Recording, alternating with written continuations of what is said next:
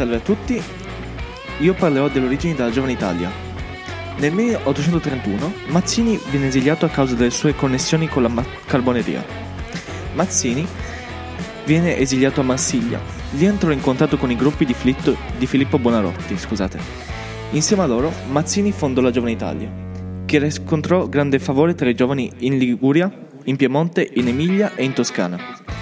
E così tentarono subito di organizzare delle insurrezioni, quelle del 1833 e del 1834, che però si conclusero tutte nel fallimento e nel sangue. Ma questo non fermò Mazzini. Si trovava a Ginevra quando insieme ad altri italiani e polacchi organizzò un'azione militare contro i Savoia. Ma a causa di imprevisti imbarazzanti, il capo appuntuato per compiere l'azione si giocò tutti i soldi per la rivolta al gioco d'azzardo. La ribellione quindi viene facilmente dispersa.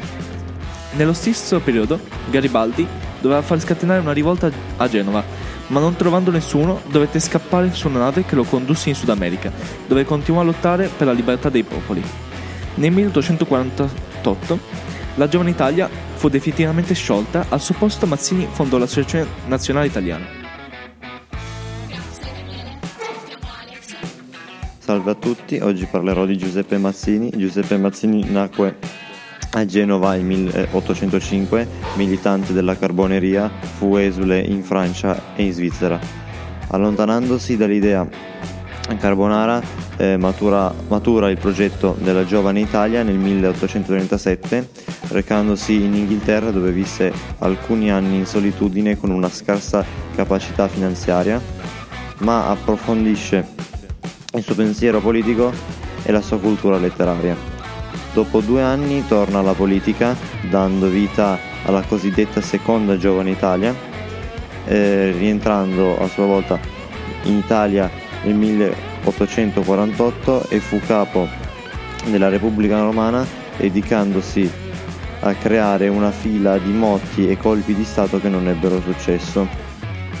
Costretto di nuovo ad abbandonare l'Italia nel 1857, visse fra Lugano e Londra finché nel 1870 organizzò una spedizione per liberare Roma, eh, fu però arrestato e rinchiuso nel forte di Gaeta, da cui uscì amnistato l'anno successivo e morì a Pisa il 1872.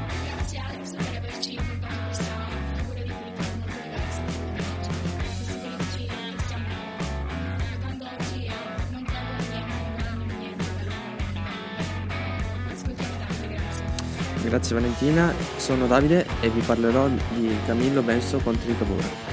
Fu uno dei protagonisti del risorgimento italiano. Nacque il 10 agosto 1810 a Torino, da Michele Benso e Adele di Selon. Il suo nome fu scelto in onore di Camillo Borghese e Paolonia Bonaparte. Da ragazzino prediligeva la pratica piuttosto che lo studio. Ciononostante, studiò in un'accademia e a 22 anni divenne sindaco di Grinzane. Nel 1847 divenne direttore della rivista Risorgimento. In seguito divenne deputato di Sardegna. La sua politica consisteva in maggior libertà economica, tassazione diretta e ammodernamento dell'Italia. Favorì l'unità d'Italia poiché con l'aiuto di Napoleone, ottenuto tramite il concedimento di sua cugina e dei territori di Nizza e del Ducato di Savoia, riuscì a cacciare gli austriaci dall'Italia. Morì nel 1861, precisamente il 6 giugno, per febbri malariche, secondo la versione ufficiale, ma secondo indiscrezioni fu avvelenato da Giuseppe Mazzini perché aveva ceduto Nizza alla Francia.